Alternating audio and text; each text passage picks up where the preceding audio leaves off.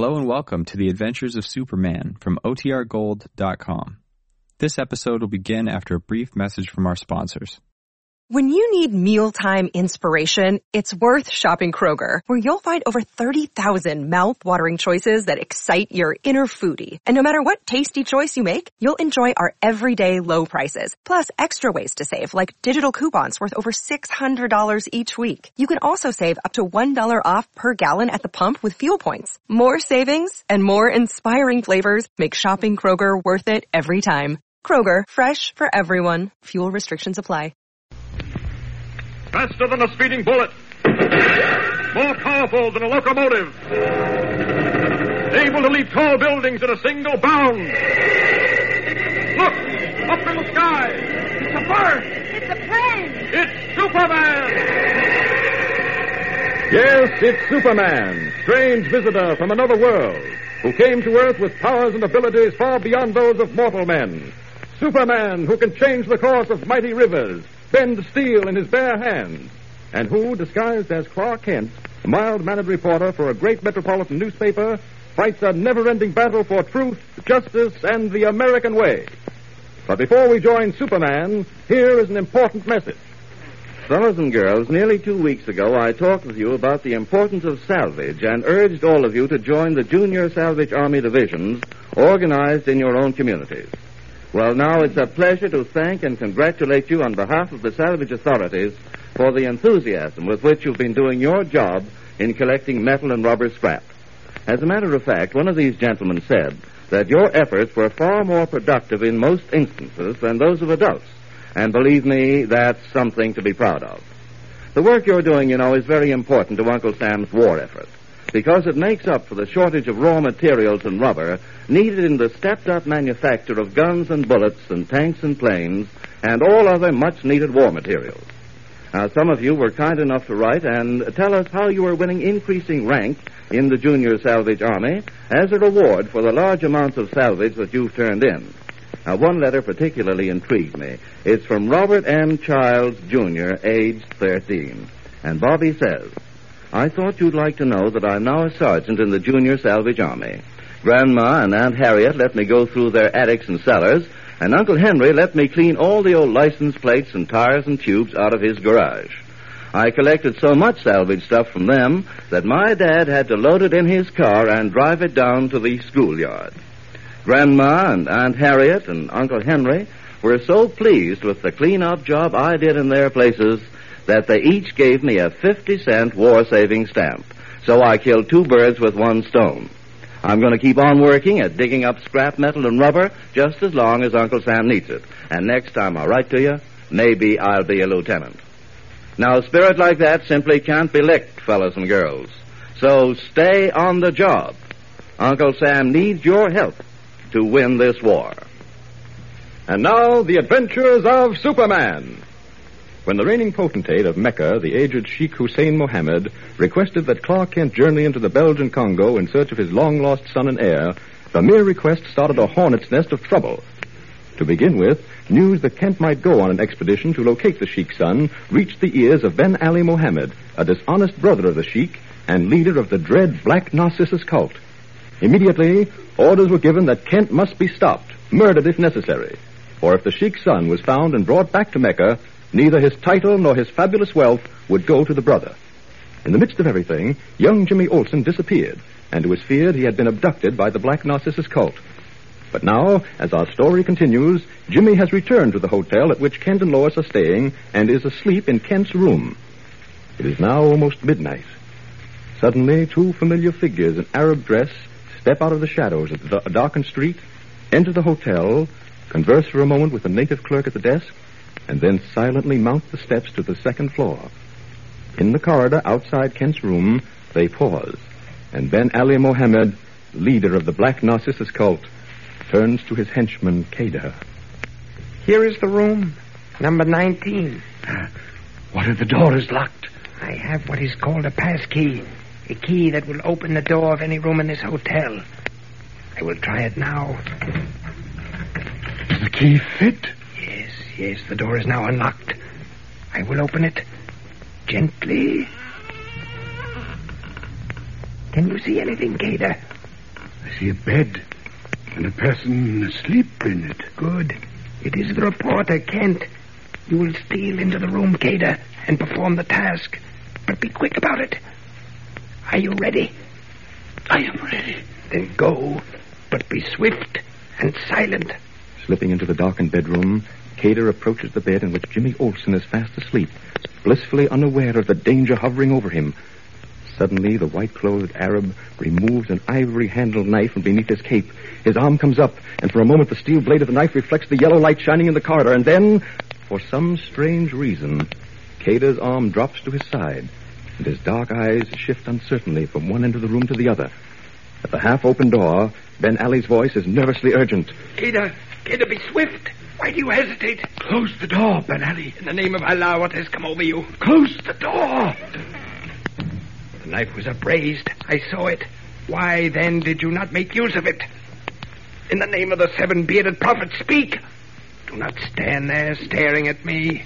Why did you not perform your mission? There are two beds in that room, Ben Ali, and there are two persons asleep in them. Two? I saw only one. The other is hidden in darkness.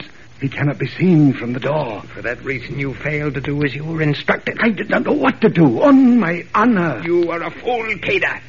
Go back into that room and perform your mission. On which person? In which bed? What difference does it make? On both of them, if necessary. Arguing heatedly over the problem of which of the two beds is being occupied by Clark Kent, Ben Ali and his henchman Cater move across the corridor to be out of earshot. Meanwhile, inside the room, a strange scene is taking place. Clark Kent, who had been waiting only for Cater to strike in order to stop the knife in midair, has decided on another move in the event the Arabian returns.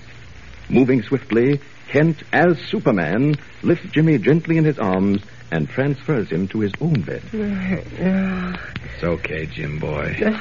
Go to sleep. There. Dead to the world. Now to get into his bed, pull the covers up, and wait for my Arabian friends. In the corridor outside the room, Ben Ali has convinced Cater that there is only one thing to do. It is as I say. You will have to give the knife to both persons in both beds. Otherwise, we will accomplish nothing. I am afraid, Ben Ali. You're right. Come then, let's get it over with. Attend to the bed nearest the door first. And this time, do not permit anything to stand in the way. I have promised to pay you well once I have inherited my brother's riches. Now I will double what I have promised. Open the door, Ben Ali.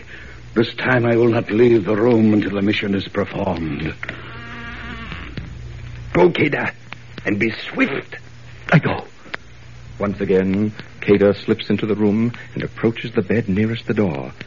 His arm comes up, the knife flashes momentarily, then plunges down at the figure huddled under the covers.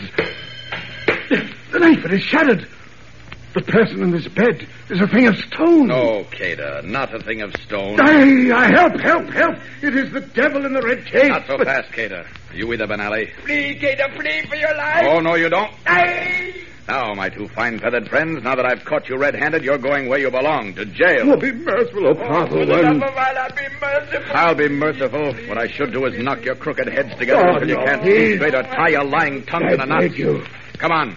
You've got a date behind bars. No, no, no, no, no. Where you're taking us, the stairway is in the other direction. We won't use the stairway. It might attract attention. But there is only a window at this end of the corridor. Exactly. First, we'll open it. Now, we'll take one of you under each arm. What are you doing? We're going out the window, all three of us. No, no, no, we will be killed. It is murder, nothing but murder. You're a fine one to speak of murder. Come on, you're wasting time. Hey, uh, let me down. Up, up, and away! Diving out the open window with a terrified Arabian under each arm, Superman wings across the darkened city, resolved that once and for all, Ben Ali and his henchman Cater must be put behind bars. The following morning, in the hotel dining room, Clark Kent, Lois Lane, and Jimmy are having breakfast. When suddenly, Jimmy looks up from his plate and stares off into space. Jimmy, for heaven's sake, stop dreaming and finish your cereal. Oh, me? Oh, oh, yeah. I was just thinking about that dream I had last night. What dream? Well, it's all kind of hazy, but I dreamed someone was standing at my bed, kind of hunched up over me, and And he had a knife in his hand, and Oh, Clark, how could you be so oh, clumsy? I'm sorry, Lois. My hand slipped and overturned the glass. Oh, I'm soaking Oh, it's wet. only water. Here, let me help you. No, never mind. I'll go up and change. I'm terribly sorry, Lois. Yes, I'm quite sure you are. Gosh, I don't know why she got sore, Mr. Kent. You didn't upset the glass purposely. Oh, Lois is on edge. And you're to blame. Me? Why? Well, that little disappearing act of yours had her worried to death. You ever pull anything like that again, young man, our friendship is over. Oh, don't worry, I won't. Say, can I tell you about the rest of my dream? About the guy with the knife? Uh, never mind it now. Some other time. Okay. Mr. Kent? Mr. Kent? Oh, someone's paging me. Yes, I know. Over here, boy. Uh, Mr. Kent? yes? I have two envelopes for you. One a cablegram and the other a sealed communication from the palace of the Sheikh Mohammed. Oh, thank you very much. You're quite welcome. The cable must be from Mr. White, don't you think? Probably. Well, what's it say? Well, if you'll give me a chance to open it, I'll find out. Can we go to Africa? Oh, I'm afraid not. Here's what it says. No objection to Africa trip if someone foots bill. Oh, will it take much money, Mr. Kent? Oh, about $5,000. Of course, if I went Oh, alone. I've got $16.80 in the savings bank back in Metropolis. I was saving it up to buy a war bond, but... Buying a bond is much more important than going to Africa, Jimmy. Anyway, that wouldn't buy a five mile ride on a camel. No, I guess it's out. Now, let's see what the communication from the Sheik's palace is. Didn't you say the sheik died yesterday, Mr. Kent? Yes, this is probably an announcement of. Great Scott. Oh, what is it? Well, Jimmy, look.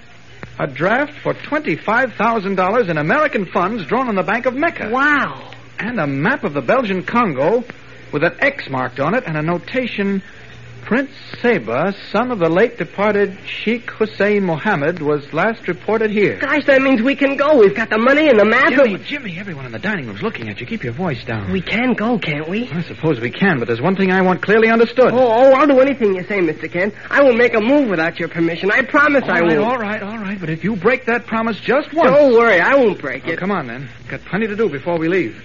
We'll have to pack and buy some clothes suitable for the jungle, and most important of all, hire a plane to get us down there. Now, you go up and tell Lois while I pay our hotel bill.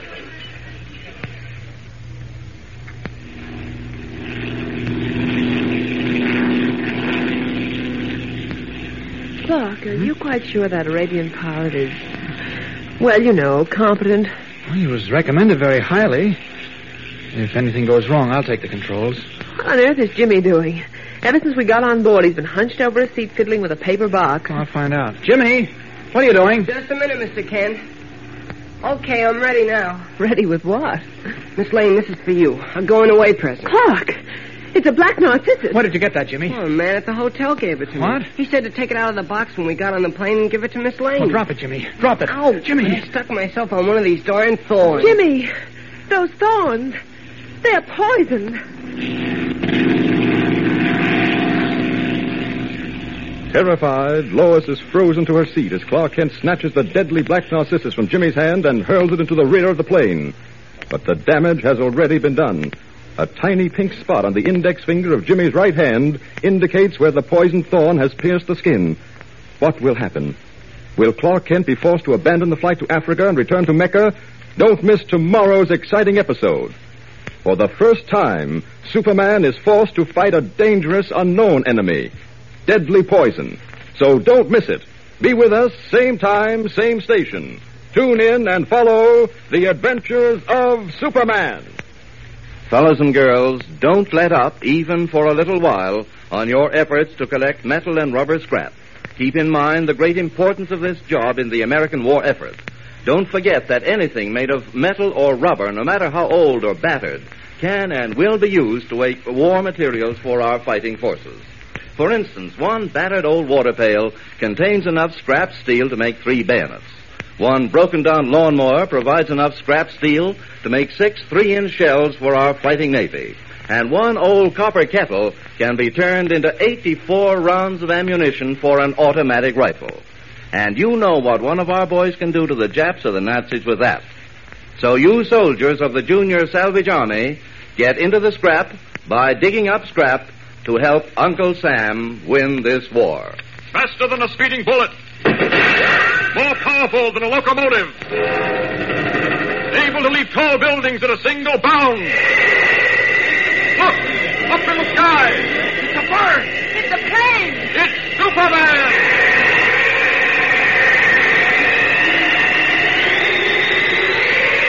Follow the adventures of Superman every day, Monday through Friday, same time, same station. Superman is directed by George Lowther and is a copyrighted feature appearing in Action Comics magazine.